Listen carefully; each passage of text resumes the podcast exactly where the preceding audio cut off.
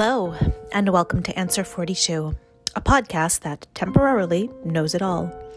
In this, my 42nd year of being alive, I've decided to harness all of the innate wisdom that I must now possess, albeit temporarily, and take stock of everything that I now know.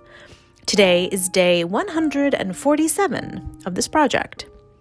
Today is also the 5th of January, and that means today you continue to harness your wisdom on anthropomorphism.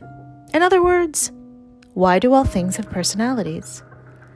Today, I am investigating the personality that I project onto a coffee mug that I painted at one of those pottery painting shops.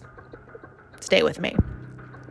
It's been a long time it was either 19 or 20 years ago that I went with a group of other women to a quote, color me mine, end quote, type of establishment. If you know color me mine, then you know what I'm talking about, and selected a large coffee mug as my piece and proceeded to paint the piece a deep sky blue and then cover it with mid size red, yellow, and green polka dots.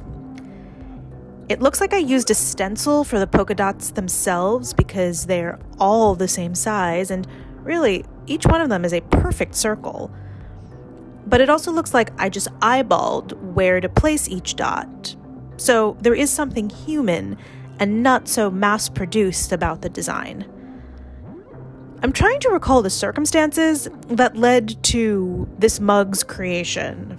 For example, why was I in Color Me Mine or a Color Me Mine tab- type organization operation in New York City circa 2002 or 2003? It's not a regular thing that I have done since, I don't know, it became a potential birthday party option when I was much younger. But I continue on. I think I was there with a group of other women, one of whom I think I knew from high school.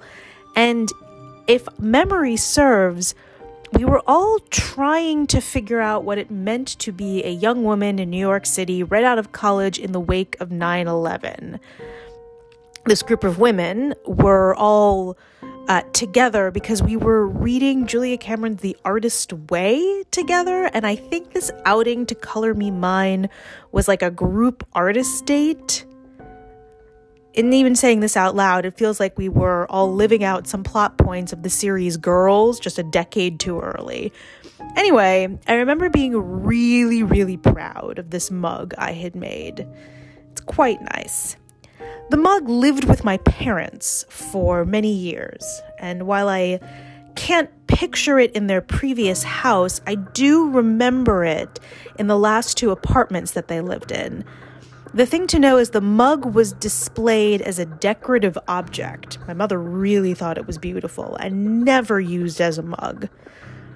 However, I had convinced myself that when I made it, you know, nearly 20 years ago, I had been told that not only would the finishing product that the store would use on it to set the paint make the mug safe to drink out of, but also safe to put in the microwave and the dishwasher.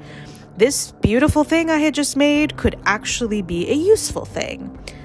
So, listener, at some point in the last year, I took the mug back out of its seemingly active retirement as a decorative object and back into full service as a mug. I really like this mug. I think of this mug as Dot, for obvious reasons. What can I tell you about Dot?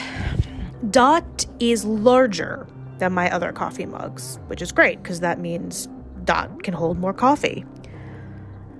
And I assume Dot is happy to have a chance to be beautiful and useful Dot surely knows that Dot is my favorite mug, but after so many years of being separated from other drinking receptacles, I think Dot is trying to remember who she was and reconnect to that unpainted pottery piece that she once was a long time ago, surrounded by other unpainted pottery pieces, waiting to be selected and painted all of which to say, even though Dot is my favorite, I don't think Dot has an attitude about it or thinks of herself as better than all my other coffee mugs.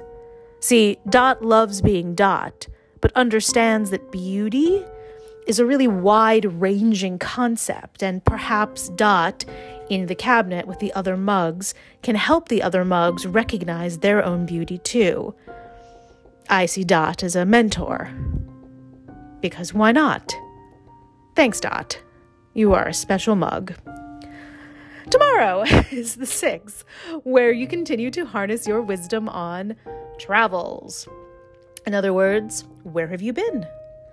Well, thank you for witnessing my 42nd year. Bye now. You want to say goodbye, Dot? Oh, okay, maybe later.